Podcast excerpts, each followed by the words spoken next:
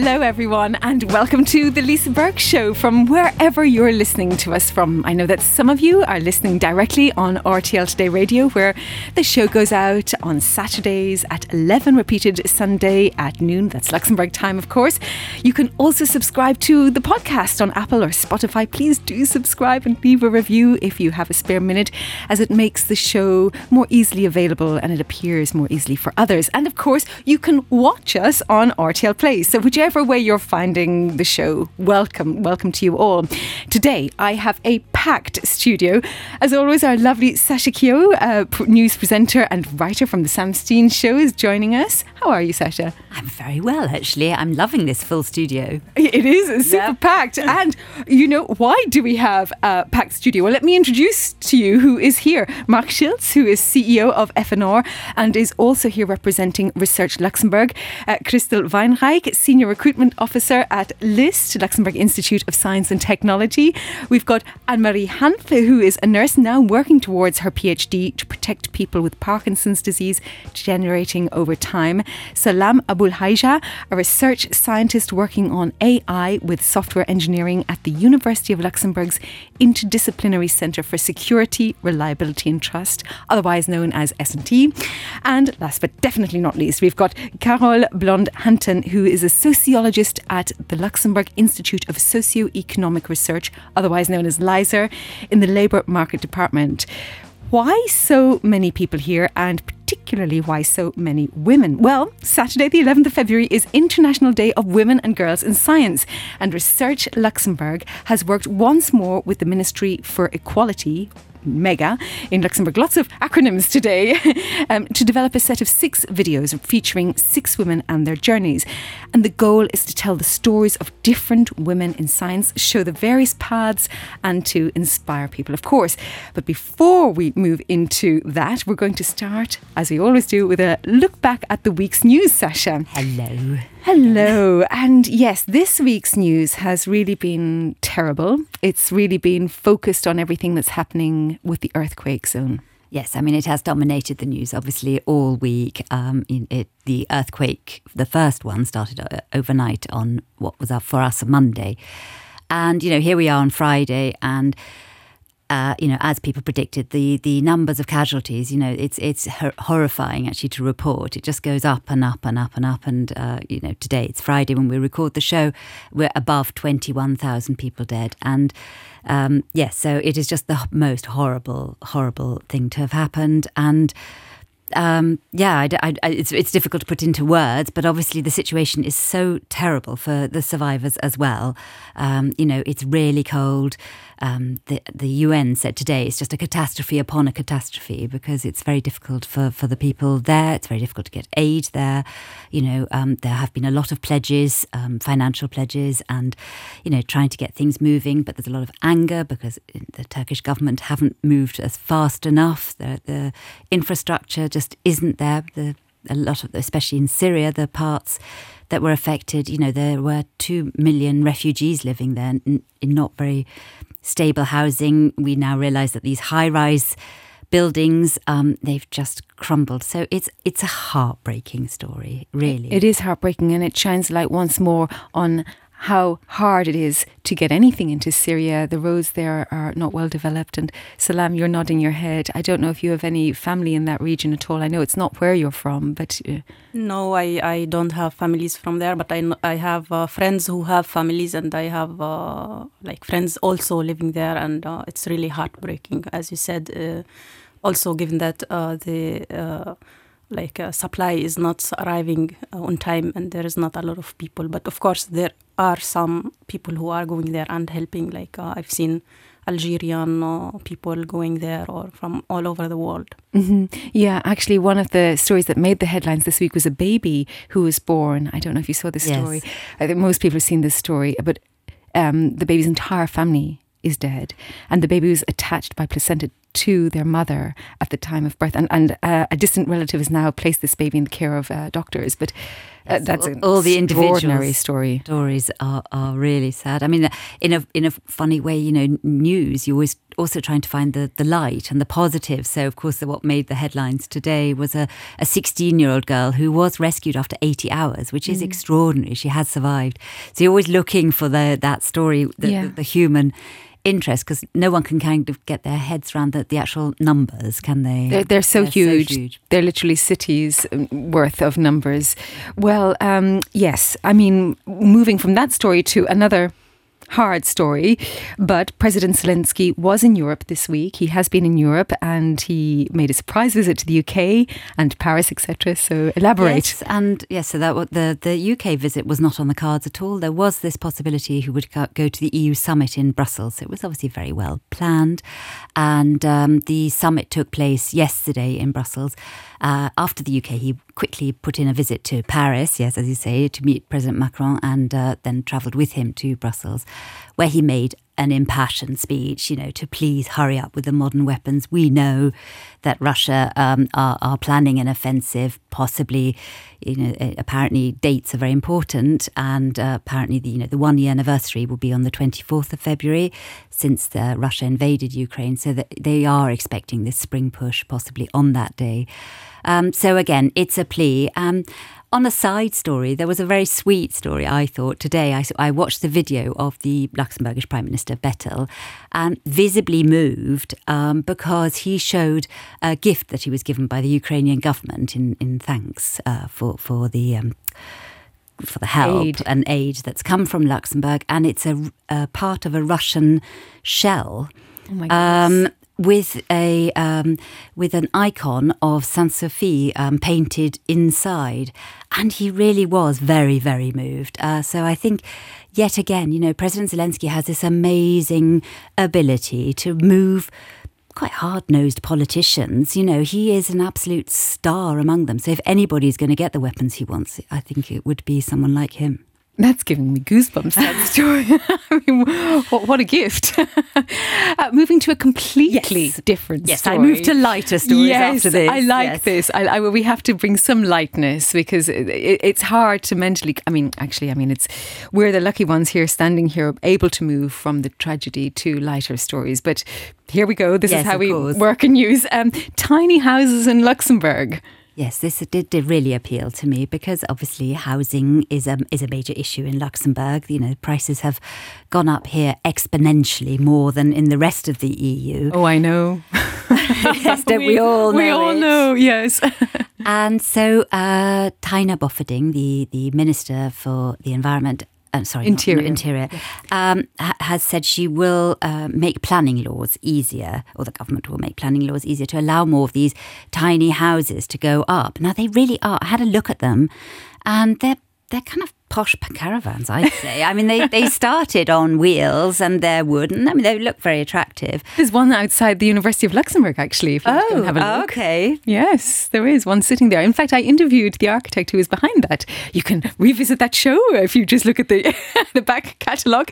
Um, yeah, but they're very interesting. And of course, Netflix helped this with their series on tiny houses. Yes, exactly. So, but they, they still go for a lot of money. I mean, uh, you know, they start off at about 25,000 euros, can go up to upwards to 100,000. I, know, I was looking at these figures, and given that I've recently redone bits of my home, yes, I thought these figures are really not in sync with the cost of things in Luxembourg today they don't seem high enough. I hate to say that, but well, the, the, problem is the land is still the the the the, the, the tiny house might be.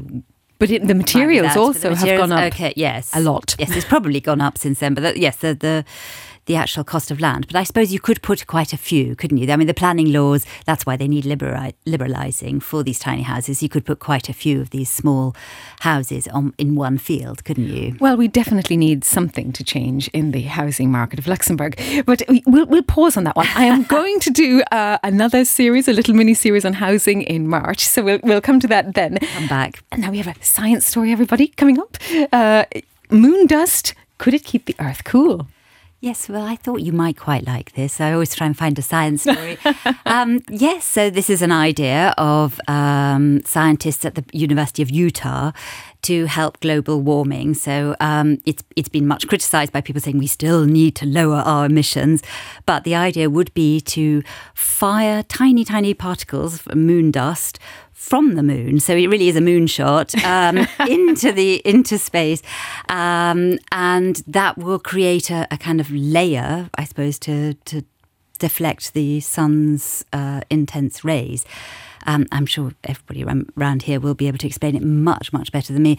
But um, it, it, it, it, sounds quite a fun idea. Um, there, has been a lot of criticism saying, well, it's not realistic because we would have no control over it. Um, these, how would you fire these, make these guns to shoot it? You'd have to keep repeating once a year at least, and um, and also um, the cost would be phenomenal.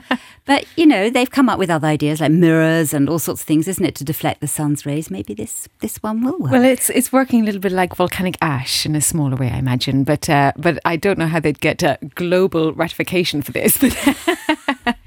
We will uh, leave that there. Uh, moving to a very different story. It's the 25 year anniversary of Titanic. Yes, the film and they're, re- they're re-releasing it for Valentine's Day. So um, that Valentine's Day is next Tuesday, and um, just for anyone who's in case they've forgotten, uh, so they're re-releasing it 25 years on, and they have made a documentary about an age-old argument that's been going on since the film came out. Is why didn't Jack just get on the door, at least get his top half of his body on the door? He might have survived. Could he have survived? So, in fact, they've made a documentary. Uh, James Cameron, the director of Titanic, was involved with this documentary. And they found that, of course, there was enough space on the door at the end of the film. He needn't have died and been the gentleman and let uh, what's Kate Winslet's character called um, in Titanic. Anyway, uh, he needn't have just let her sit on this door to survive. He could have just put the top half of his body on, and they would have both survived. Mm. Well, my daughter's going to watch it tonight. Actually, oh, is back she? on in the cinemas. So yes, yes, I have to make a confession. I've never Oh, really? Good for you. Me neither. Sorry, that makes that's me feel three like hour, that's probably three hours much better spent. I can I, I can watch it this time around, twenty five years old. and um, another huge event uh, coming up this weekend, as we had on the Not the News quiz this morning. We now know precisely how long the entertainment section is, thanks yes. to Meredith Moss. It is thirteen minutes precisely, and that will be Rihanna. So it's Super Bowl. It is the Super Bowl on Sunday night. So uh, for, for, I'm very impressed with die-hard fans because for for us, um, it would start. It starts at half past twelve uh, at night, and obviously goes on for like five hours. So um, some bars are staying open here in Luxembourg too, so you can watch it. Um, you can watch the Philadelphia Eagles take on the Kansas City Chiefs. Um, I can't. I have to say, I don't think I will be. But um, you know, it's it's it's such a huge event. It's watched by like 130 million people, and. Uh, it's yeah. the entertainment it's, factor. It's the being part of a big crowd. It's uh, something that brings the country together. I think. Yes, yes, and they eat a lot. I've I've I've learned this from our, our host Meredith, is that the average American family eats six thousand calories during the actual Super Bowl. I mean, it does go on for five hours. Yeah, but that's like. T- more than twice the daily recommended. it's a lot, and something like a, you know a billion chicken wings. I mean, the numbers are astonishing. And as we found out this morning, lots and lots of popcorn too, wasn't it? Yes, we did. We had the popcorn on the lovely quiz as well. Meredith comes up with the most extraordinary stories. If you ever want to listen to the Not the News quiz, we're always there uh, trying to guess our way through various things that happen in Texas and various. yeah, but. but Sasha, as always, thank you so much for that roundup. Oh, pleasure. The Lisa Burke Show. Well, now, as alluded to at the top of this show, we have a full house. Just to reintroduce everybody here to you, if you've just joined us now, Mark Schiltz, CEO of FNR, also here representing Re- Research Luxembourg, uh, Christel Weinreich, Senior Recruitment Officer at LIST, and Marie Hanf, a nurse now working towards her PhD. We've got Salam Abulhaija, a research scientist working on AI and software engineering at the SnT. Let's shorten it to that this time around. And Carol Blond-Hanten, sociologist at LISER. Welcome to you all. Hello. Now, we're here to talk about uh, International Day of Women and Girls in Science, and also this is under the umbrella of Research Luxembourg which is also working once more with the Ministry for Equality, MEGA. And uh, we did invite Taina Bofferding from the Ministry of Equality onto this show, but she couldn't make it, but has given us a statement. So I'll read out the statement from uh, Minister Taina Bofferding. I'm delighted that we can again collaborate with Research Luxembourg and once again promote the importance of gender in science. This new collaboration is to be welcomed not only in the sense of the sustainability of the partnership, but also to give a clear signal that science is not an exclusively male domain. I'm convinced, especially in the context of the International Day of Women and Girls in Science, that such female role models will play an important role in the future gender mix in all areas of science. Science can only be modern if it is egalitarian. So thank you to the Minister for that. Now, I'm going to start with you, Mark, uh, being the only male in the room, but very, very important because, of course, we can't do this on our own. We need men to stand up for us, and you're certainly doing that. First of all, tell us about Research Luxembourg. Well, thank you for um, for having me here, and um, I feel very comfortable even being the only man here. Oh, that's so good. That's, that's good. Uh, we try to be welcoming. so, Research Luxembourg is uh, is an is an association of the major research public research actors in uh, in Luxembourg. So, uh, and and there are not that many of them, so I, I can LIST them. So we have uh, uh, we have the list, which is the Luxembourg Institute of Science and Technology.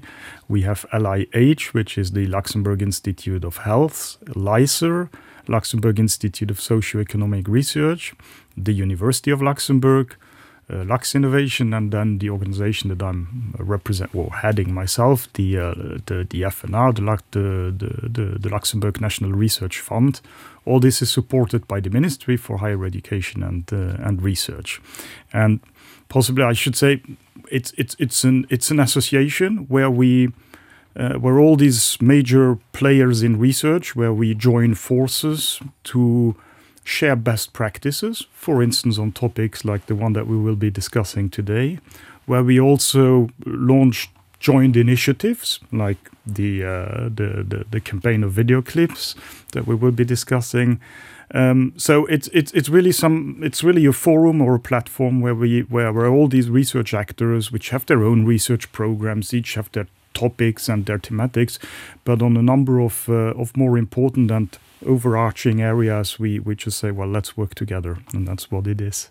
So this uh, video series has been running now we're in its second year. It's a, a campaign research luxembourg and the ministry of equality. So how did that come about this uh, this combined idea really to to help promote women and girls in science I think that's um, well. We have to, as as research actors, we have to be. We have to look at the uh, at the figures. I mean, research, and that's probably something which we will discuss more in detail. Research is unfortunately still some one of the sectors uh, where where there is there are major uh, major inequalities.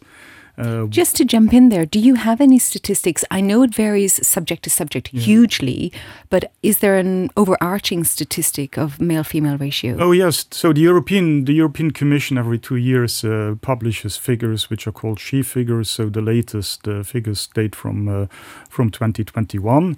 Uh, so we have figures for each country, uh, and and and unfortunately Luxembourg doesn't uh, is, isn't well positioned there. I'm just to give a few of the figures. Um, uh, so women uh, women doing a PhD or in PhD uh, programs uh, we have on the uh, European average is about 48%. So we almost have gender equality there, but in Luxembourg it's only 36%. Um, we have women in globally women in research if we at the EU level is about 32%. Uh, Luxembourg is uh, is 28%, so still below average, but even the average uh, EU-wide, I think, is not something uh, which uh, which we can be uh, which we can be satisfied with. And then, particularly in Luxembourg, also the as you go up the career ladder, the uh, gender inequalities become becomes wider and wider. So, for instance, at the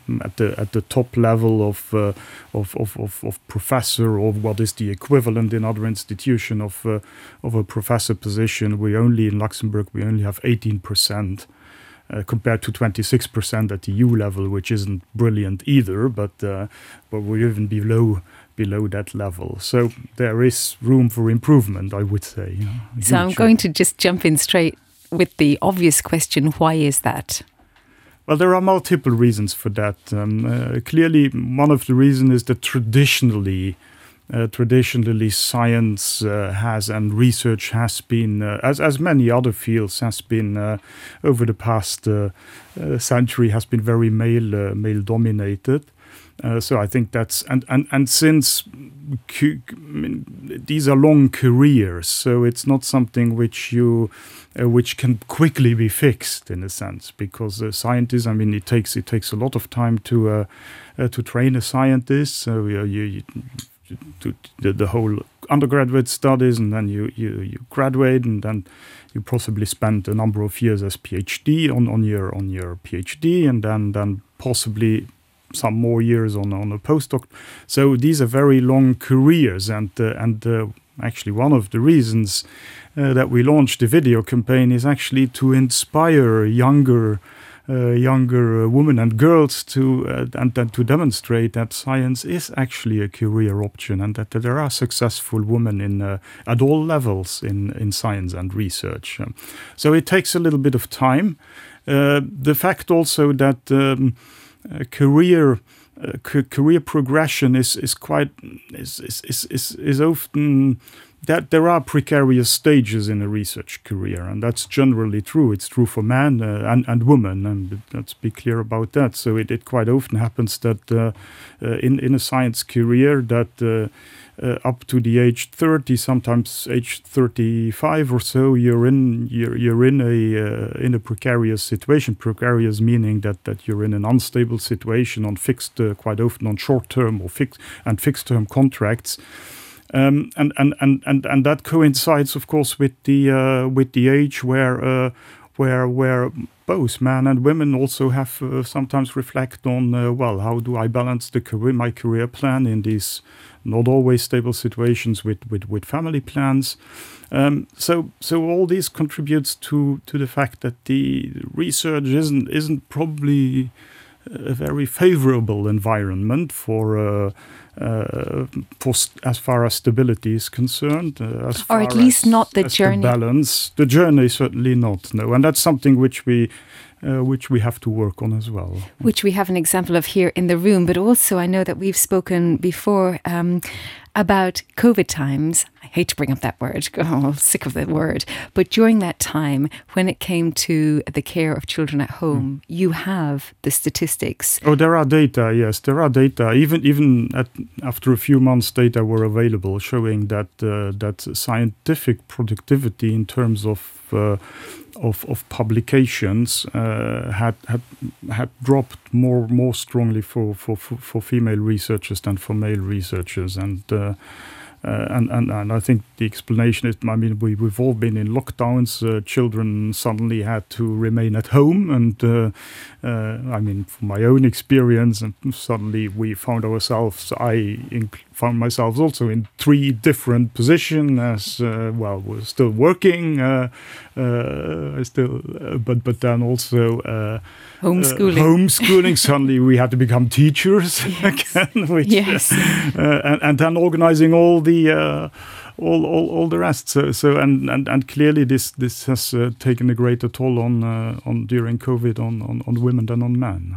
Well, it's great to have your voice because we need that male voice in order to affect the change, and particularly people in your position to affect that change and to have this conversation. I'm going to jump straight to you, Anne Marie, Anne Marie Hanf, because you are a trained nurse, in fact, and now you're doing your PhD. So, what I love about your story, and I think it's perhaps something that we can change for women, we don't need to have this linear path. It actually doesn't suit the way in which we biologically produce children, because, in fact, after the point of 35, our productivity in child rearing uh, opportunities decreases massively, which not every woman seems to know. So you have a daughter and you're now doing your PhD. So talk to us about your journey, first as a nurse, and then why you've chosen to do a PhD now.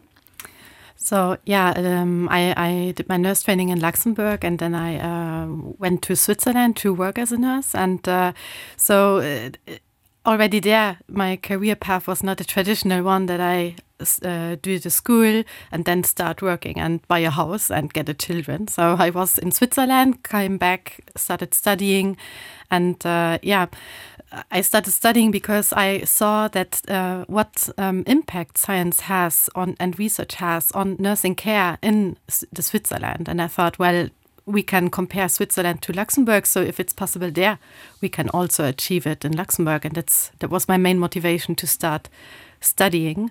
And um, yeah, and I was really developing a passion for science, uh, and that's why I also did then the PhD. And we must also add that here in Luxembourg, and I know it from having lived in other places, and our listeners are very international, we have phenomenally good childcare facilities here. They are affordable, they're very much supported by the state, and that makes it possible for you to make this choice. That's not a choice available to many people in many other countries. Yeah, that's true. That this is really a, a huge support, and uh, um, my message to young women is really that there's never the right uh, um, moment. You don't uh, have to wait until you have the perfect uh, life situation. You have always someone you can count on. You have the social security system, and uh, yeah, that's really an, an important message that I want to go uh, that I want to give. That there's they don't need to pursue the traditional career way, but they can be brave and do what they want to do, go for their passion and don't focus too much on the objectives and the aims. But yeah, the journey is uh, what uh, what is important. The journey is what makes up our lives yeah. at the end of the day. Um, now, I want to also bring in a few statistics. I'm allowed to use statistics today because we have a science show, so uh, bear with me. But these are interesting statistics. Statistics on nursing, the proportions of females to males. I think most of it, most of us would guess and have the experience that most nurses are females, and that is true. It seems.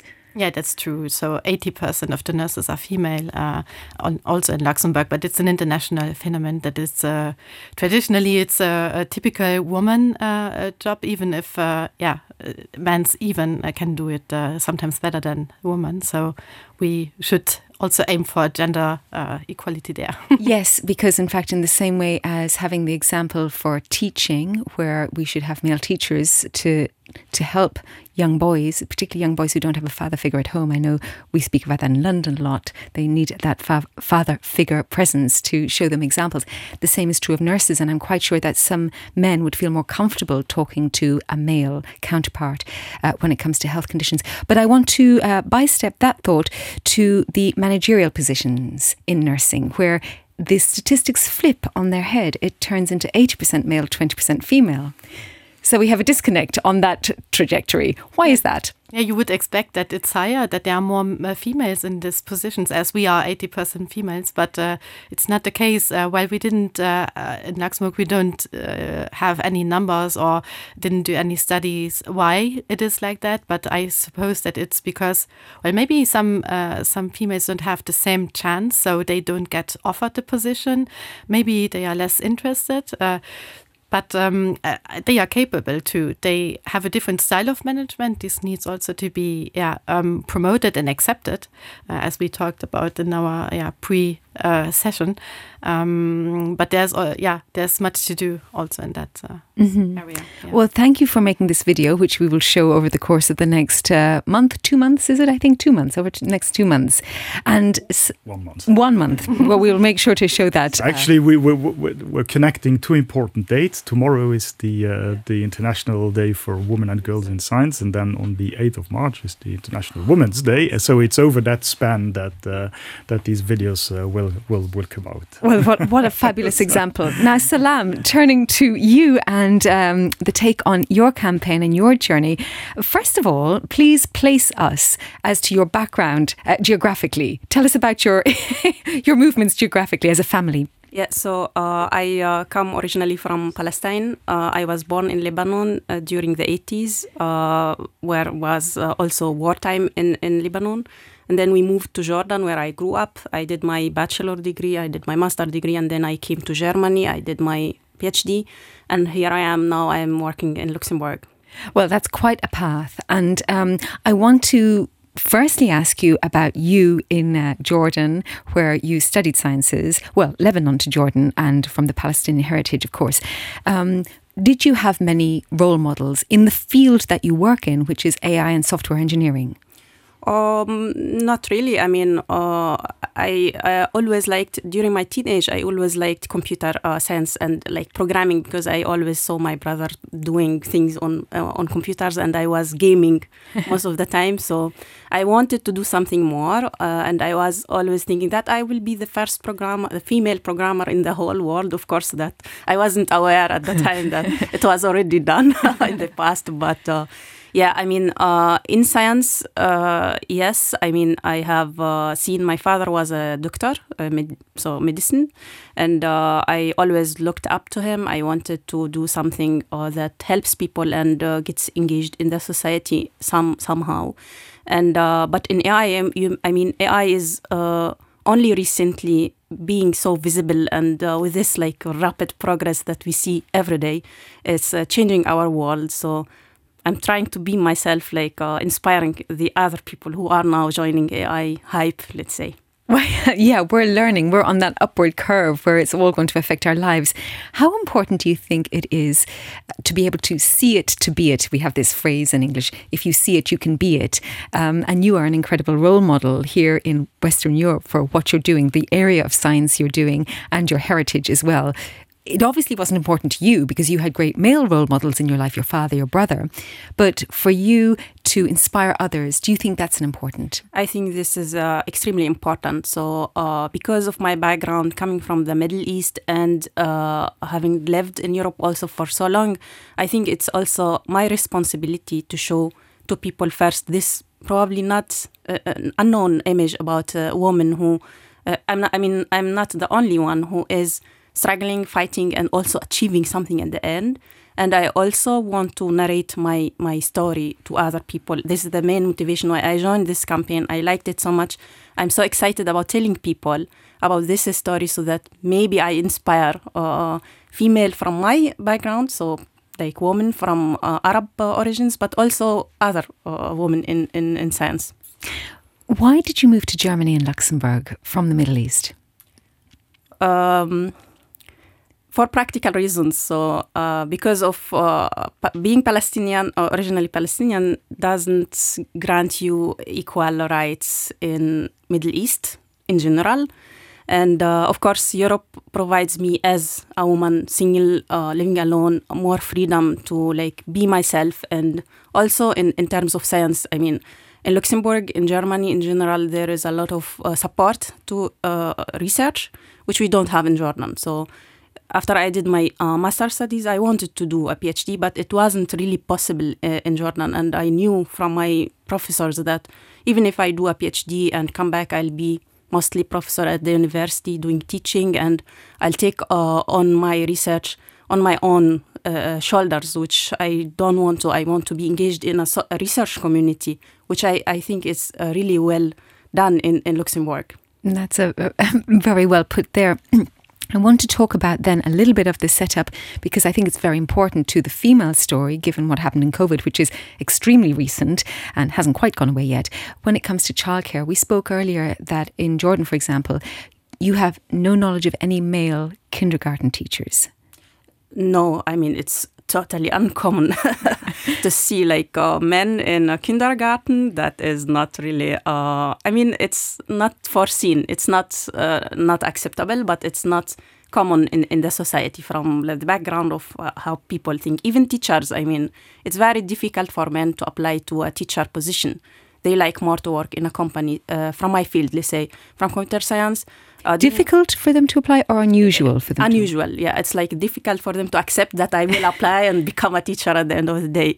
So during my bachelor, we were a lot of women, female, uh, let's say 40% uh, of uh, my colleagues, but all of my female colleagues they went to uh, schools so they, they became teachers because it's more convenient for women with children uh, on the other side, all my male colleagues are in companies. They travel. They are in the U.S. They are. They've done PhD and they continued. So, kindergarten and teaching for men in, in Jordan is not very common. No.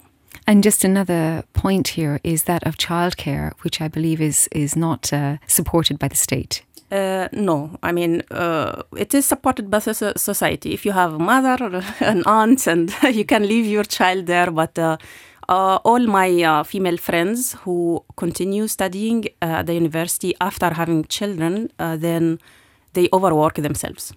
Yeah, and I only press this point because I think it's an extremely important point that seems to affect women more than men. Obviously, we're the ones who have children, but in Luxembourg, it's the first country that I've lived in where I've found it to be possible to have much more equality. And even then, we had this situation in COVID times where it's still more females who were at home.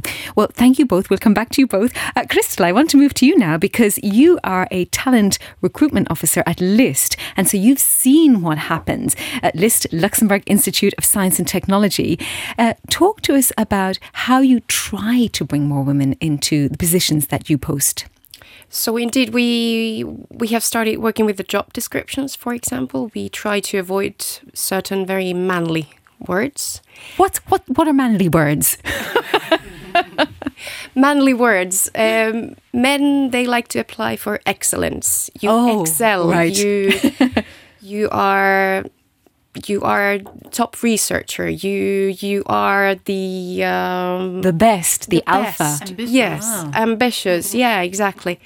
Uh, whereas women tend to be more modest. Let's put it that way. Oh, this is fascinating study in languages.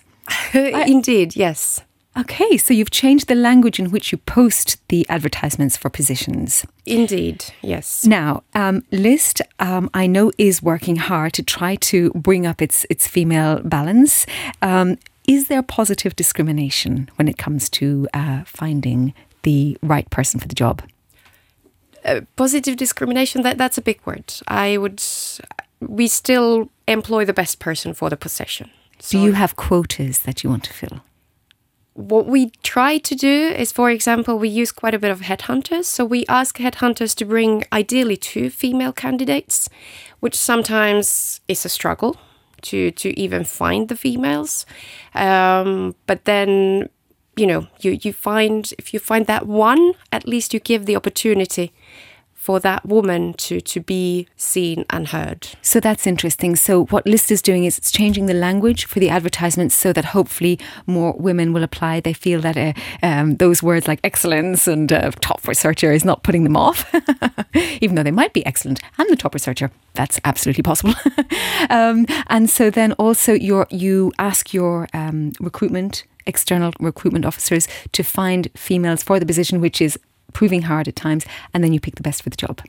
Exactly, but maybe interesting story behind us. For example, we, um, I was, I wanted to find a female, so I, I found forty females in in a, in an area, and I contacted them via LinkedIn, via emails, via all sorts of media that we can use, and at the same time, I found eight male candidates. The message left at the same time. Five men replied out of the eight that yes, I'm interested. Yeah, it would be interesting to talk to you. Out of the 40 females that I contacted, two said, okay, fine. If, if I must, I could talk to you. But why is that?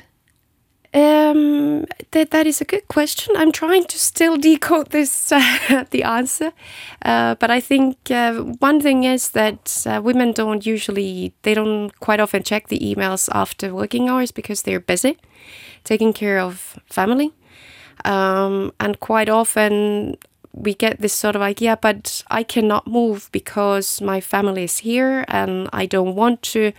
I don't want to take my kids away from the school where they are. I wouldn't do that either. I would never go anywhere. I love where I'm living, so I so I understand that point of view. Whereas men seem to be a bit more flexible in this mm. way of being. Sort of like if nothing else, I can leave my family where they are now and I come alone. Whereas women are not willing to do that. It's very much more unusual for that. Well, you've described something that's extremely interesting from a psychology point of view. Um, if that is representative of how women think and they like to feel more anchored, at least if their children are going through school, they don't want to eh, change that system for the child because they're thinking of the, the whole family unit rather than their own career path entirely. Why is it that we're pushing for this equality? Why should we keep pushing for it? I'm going to throw that to you, Mark. Why should we keep pushing for it if it's not really inbuilt within us? Um, I think the, the, problem, one of the problems in research and, and science is that we are, to some extent, we're still uh, we're, st we're still st stuck with this uh, with this image of the lone genius, uh, and uh, which which I mean, uh, and, and and and that's most. I think that's no longer appropriate. But but still, we we we, we hire people. We want the genius, the lone genius, and uh, whereas much of uh, research nowadays is is teamwork. Um, I think when the uh, when the Nobel Prize in Physics a few years ago was awarded for the for the discovery of gravitational waves. I'm saying uh, no, okay, but it, it so they you know Nobel Prize can only be awarded maximum three people, so they selected three people. But but one of the one of the awardees said, yeah, well look, we, we there, there were 40 people in my in, in our team. We worked together on that. Okay, I'm, I'm, I'm, I take the Nobel Prize, but I consider it's for all of us. Huh? So, so we still continue to think of uh, of this lone genius image and uh, and, and, and, and we're also, also the way we assess researchers or, or we hire them still is very much uh, into that picture. And then you have to be the top professor X, Y and uh, uh, and that's why I think it's also we insisted so much when we produced this video this series of video clips that we should not just have professors or, or the or the the, the the the group leaders or, or that, that we should show all facets uh, of of, uh, of, of, of, of, of researchers uh, that are and, and we're all working together and that's something which still takes a lot of time that that that new view or that culture but that's what it is research is by and large done in as a teamwork that's um, mm -hmm. uh, Salam you want to yeah, I uh, I think we are trying to rebuild the society around fairness. So we don't know if in 10 or 100 years the same society will stay as is now. Uh, but at least even if it stays, at least we know that we gave the same opportunity to both men and uh, women. And then they choose to like stay at home and be more like a mother uh, role. Krista. Yeah, I think I'm very um, selfish in my way. Why I want to have women. Why do you, and, and we work on this in Lestuni, also having women in the managerial positions, it is to give these role models. Um, because if young kids see that they are these role models, then they think about it like, yeah, let's go. Let yeah, that that could be a possibility, and we need to keep doing research. It's just I'm not a researcher, but I can see what it brings to the society. We need that, and we need more researchers. I need a bigger pool of candidates. So I need all the little girls doing research and saying, like, hey, that's what I want to do. But you need more than you've got the pool. You need them to reply to your messages. That and you need well. them that to feel well. that they can move and that they will be given the support in order to move, even if it's as a unit. Now, um, Carol, I want to bring you in here because this is really your field of study in some ways, but you're starting at a much younger level and you've created an incredible board game. So, um, talk to us about your work. So yes, as you are talking about uh, the gender game, so we developed the gender game to uh, to fight uh, gender stereotypes at a young age. Very young age. Eight eight years. From eight years on, so we have it's a question answer game. We have questions for children, for young people, but also for adults, because gender stereotypes and stereotypes are still in our heads when we are adults, and uh, we see that it's uh, that there are even for young children that there are already many many stereotypes because it, it's normal they look at at their parents or at their teachers and uh, they repeat they reproduce uh, what they see. Give so, us some examples that you've spotted that uh, surprised you. Yeah, for example, uh, we have a question Are there more men or uh, women that are um, head of uh, firms? And the answer is, uh, of course, more men. Why? So it's because on TV, uh, uh, when an, an entrepreneur is interviewed, it's mainly men. But that's statistically probably true. It's true. but then our job is also to deconstruct these gender stereotypes with uh, with the children, and then it becomes uh, interesting because then they say there are more men than women because um, men are more daring. So well, that seems to be true too. They answer Crystal's emails. yeah, and this is where we have to begin to fight. This is uh, where we have to start. What does it mean, more daring? First of all, what does that mean? And uh, are really are women less daring? I don't know. Well, we're different. We we're clearly different. Yeah, different. But let's talk about it. And this is the job we do uh, when we when we play the gender game with the kids. Mm-hmm. Okay, I'm, I'm, I've got lots of questions forming. I'm, I mean, obviously, I believe in fairness, and obviously, I believe in equality. But I'm wondering, given that we've we've been going on about this for a little bit of time. Um, you, I mean, in, in society, we've been talking about this for a while, and there isn't always huge movement. I mean, I know the statistics for people taking up computing and maths courses in the UK at university, still the female percentage is super low. It hasn't changed since I was at university. So something's not moving. So I, I really want to dig into the why it's important to do this work if tomorrow we want an egalitarian society, we have to do this work because uh, we close doors for in, in some jobs, for example, for boys in nurse, uh, um, Anne-Marie gave the example of the nurses. We close the doors because we don't give them models. We don't encourage them to do this wonderful job.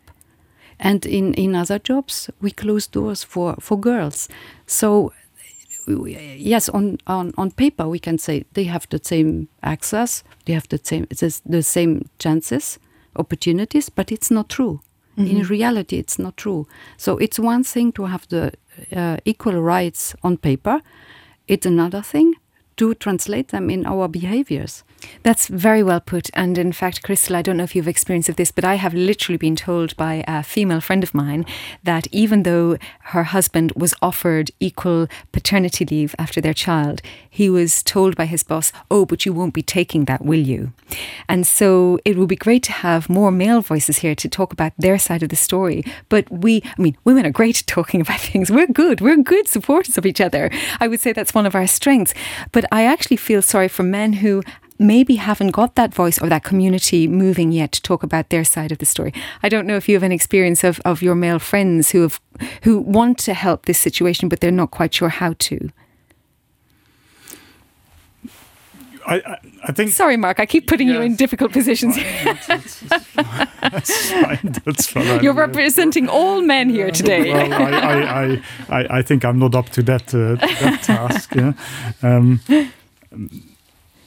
I, I think there is among certainly among in, in research and among my colleagues there is a, there is quite a an, an openness uh, for uh, to address these uh, these situations. Of course, I mean it, it's somewhat split. you you know there, maybe it's a generational issue as well. Uh, I, I I, I, hate to say that, but I think there is some part of a generational issue as well you know, and, and research is also one of these fields uh, which where, where the career progression is still very linear, where you have to have a certain age to come up into leadership uh, leadership positions. So, um, uh, so maybe maybe it would do us better or good if we had more younger men also in in in in leadership position uh, because the, I think they're their view may be may be different. Okay, I'm, i know that I'm generalizing here, so I'm feel, but but I think part of it is uh, is, is generational issues, and and uh, and in our research institutions, it is the fact that that uh, because of this linear career progression that. Um, uh, that there is an age imbalance also in, uh, in, in in leadership position. That may explain it partly, not not all of it. Um, That's a very interesting so. point, and I think the linear career path is something that doesn't help women in in many careers, not just science, as it happens actually. And Anne Marie, I know that you are an example of somebody, I mean, you're still young, in my opinion, but you're taking a PhD at a slightly different time. You've had your daughter, uh, one daughter, there may be more on the way at some point in the future, um, but you're, you've chosen to do your PhD at a different point in time, which is a great example to women as well. And I hope that'll be examples of women doing PhDs even when they're older. Uh, she says, hopefully, um, Carol, tell us how we can help our own children may they be female or male, to help deconstruct these uh, biases that might be ingrained in them somehow? Yes, I, I think when, when our children come home with stories, uh, girls are like this, boys are like that, we just have to question them. What do you think? Why is it like this? How do you feel about it? Just question. And then for uh, we have in, in our uh, GG questions, uh, gender game questions, we have a picture showing um, three girls that wear boys' clothes and take what we say traditionally, typically, typically boys' position, and two boys that wear girl girls' clothes, so also with the colors pink and so on, and take uh, uh, typically what we call typically uh, female uh, or girls' position, and then we ask where are the boy boys and the girls, also to talk about identity with the with the children, and then all the stereotypes come, the pink colors uh, the skirts.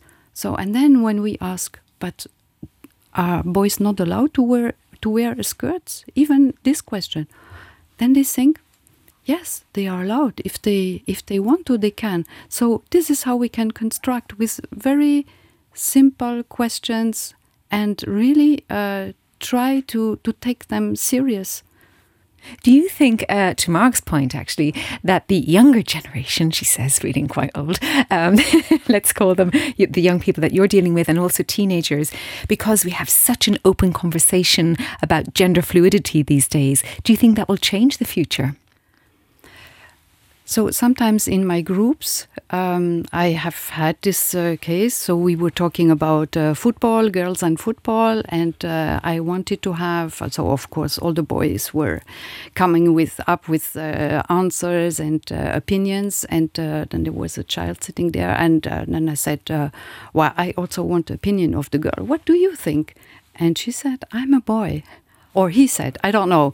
So and then we talked about this, but it, it was very fluent. I think it's it's uh, something that the younger generation integrate uh, integrate easier than at when I was uh, I was younger. It certainly has changed, I think, mentally. And I know, um, Crystal, a uh, slightly different story, but something we spoke about before is that um, the FNR have done a lot to contribute uh, to the progress of this conversation. And you have an example of um, women who uh, have a baby during their PhD. Yeah, that is correct. So, indeed, um, it is possible to have a child when you do your PhD. It was FNR funded, and there was not even a question asked. Can we, because when we asked, could we then change the funding schedule? No problem. It, it was it was the most natural thing on the planet to do. And that's another lovely word to throw into this conversation to make it natural, to make it fair, to make it normal, to normalize this conversation, um, because that isn't obvious, but uh, a thank you to the FNR then for this because to make that natural, because I'm quite sure men also sometimes have uh, children during their PhDs. Uh, but it's a slightly different question there and a slightly different um, uh, physical uh, requirement of the man there during that time. But it could be more, and it is. It is. Uh, I think to our point about younger people becoming much more equal. Now to our two stars representing the six stars of the videos. Um, what did you learn when you were doing these videos? What did you hope to put across to the young girls, perhaps uh, maybe even not so young ladies who might want to think about doing something in science? What was your hope with your videos?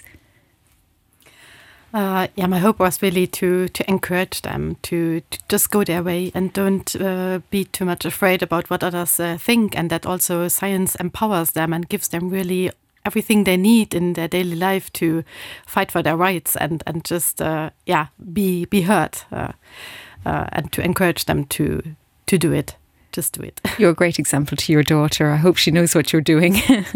and uh, Salah. Yeah, about me, I uh, I wanted uh, to to tell new uh, girls to be themselves. Don't be something that someone else is expecting. Just be what you want, and it's possible to be uh, like a succe- successful in science. It's possible to be successful not in science. You don't need to like have this reserved uh, topic for uh, for male that is not for me or uh, this is for me. It's just like be spontaneous, do what you want, and uh, you will see where you end. So, to be yourself. Now, um, I have two teenage daughters, and I see a difference between the adolescent teenage girls to boys. I, the boys are often gamers. I know you were a gamer, Salam. You said you were a gamer. You had older brothers. uh, my daughters are on their phones a lot, and uh, you talk about um, young ladies trying to find themselves and to be themselves, but they're so influenced by what they're watching on these things, these phones. I'm holding up a phone if you're listening to me. Um, so, how do you fight that? How do you fight that barrage of information coming in at you as a as a young lady these days? Uh, I think it's uh, really difficult. I mean, it's also difficult from one region to another. Being in Europe is different from being in uh, Middle East, and creating equal opportunities is also not as easy. But uh, we are starting. I mean, we are like going there with uh, with this campaign. Uh, we are creating the movies or the videos that will be uh, shown on the smartphones, and this show that will be listened by a lot of people. And maybe we can encourage the teenagers also to like get engaged in, in such uh, radio shows and uh, listen to them in, in the car or uh, like somewhere, so that they see because they need to see that so that they change their mindset. Well, you're both wonderful examples, Anne Marie. And I think it's also important that they really learn early to critically analyze or look what they see uh, and, and don't take everything for granted that they see on the smartphones, that uh, they learn it, that it's uh, really normal to learn it in school. I didn't have such a training. I could believe everything I saw there, but uh, they need to differ between the different, uh, yeah. Well, perhaps that's something that Carol is working on, how to, to develop critical thinking at a younger age yeah, th this is what we try in in one game. So of course it's not enough, and uh, um, we, we and this is why in, uh, science is important also in our game. It's not uh, the answer of the questions. It's not the one uh, that shouts the loudest. Mm -hmm. It's but why do you say that? Where did you learn that? Or look at the graph we are showing. What does the graph show? So this is really important to um, to give the children um, help um, to to read to read newspapers mm. to read oh, read newspapers. I wonder how many young people read. I wonder how many adults read newspapers anymore. That's a good. Or let's say question. see graphs on the phone. Then yes, if uh, we can put it that way, to understand what they are reading. Mm -hmm. So yeah. this is what we are trying, and this is the the scientific part. Uh, and then we explain also how uh, the researchers did to find these results. There's a methodology. It's not only because I think I heard, yes, okay, you heard. Then let's where question did you why? let's question yeah mm -hmm. i love that idea of critical thinking well we've come to almost the end of our hour and uh, i threw a couple of slightly difficult questions your way mark as the only male in the room um, final word to you I, am giving you free reign here. You can you can wrap it up with your thoughts. And I must also throw in that you are also, I think, the head of Science uh, for for um, Europe. In fact, you're involved with uh, Science for Europe. Um, the Science, Science Europe, Europe, in fact, yes. that's what it's called. yeah, I was trying to think of the word, and then I, Science Europe. So tell us about the work that they do there in collaboration with uh, women and girls. So Science Europe is the uh, is the European Association of uh, of major funding uh, national funding organizations. So all the FNRs that exist in other countries, we uh, we, we we join in that uh, in that association and uh, gender uh, gender equality in research has been one of our topics, and and it's very interesting because we it, it is possible. I mean, we've seen that in other countries, uh, in in Scandinavian countries in particular, uh, a lot of progress has been made. They have much better much better percentage in in of, of, of of women researchers, and so we try to learn. Others, including us, will try we try to learn from them.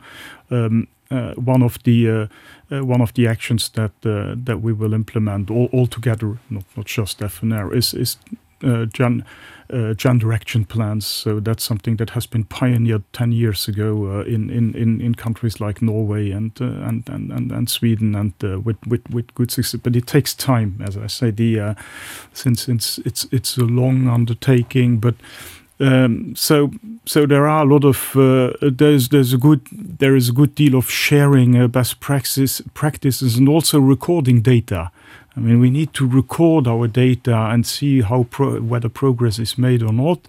When I see recording data, I also think that we should uh, record the, gender pay gap because that's another thing which uh, uh, which is uh, which is um, there, there may be hidden uh, inequalities. I'm sure there are hidden inequalities there.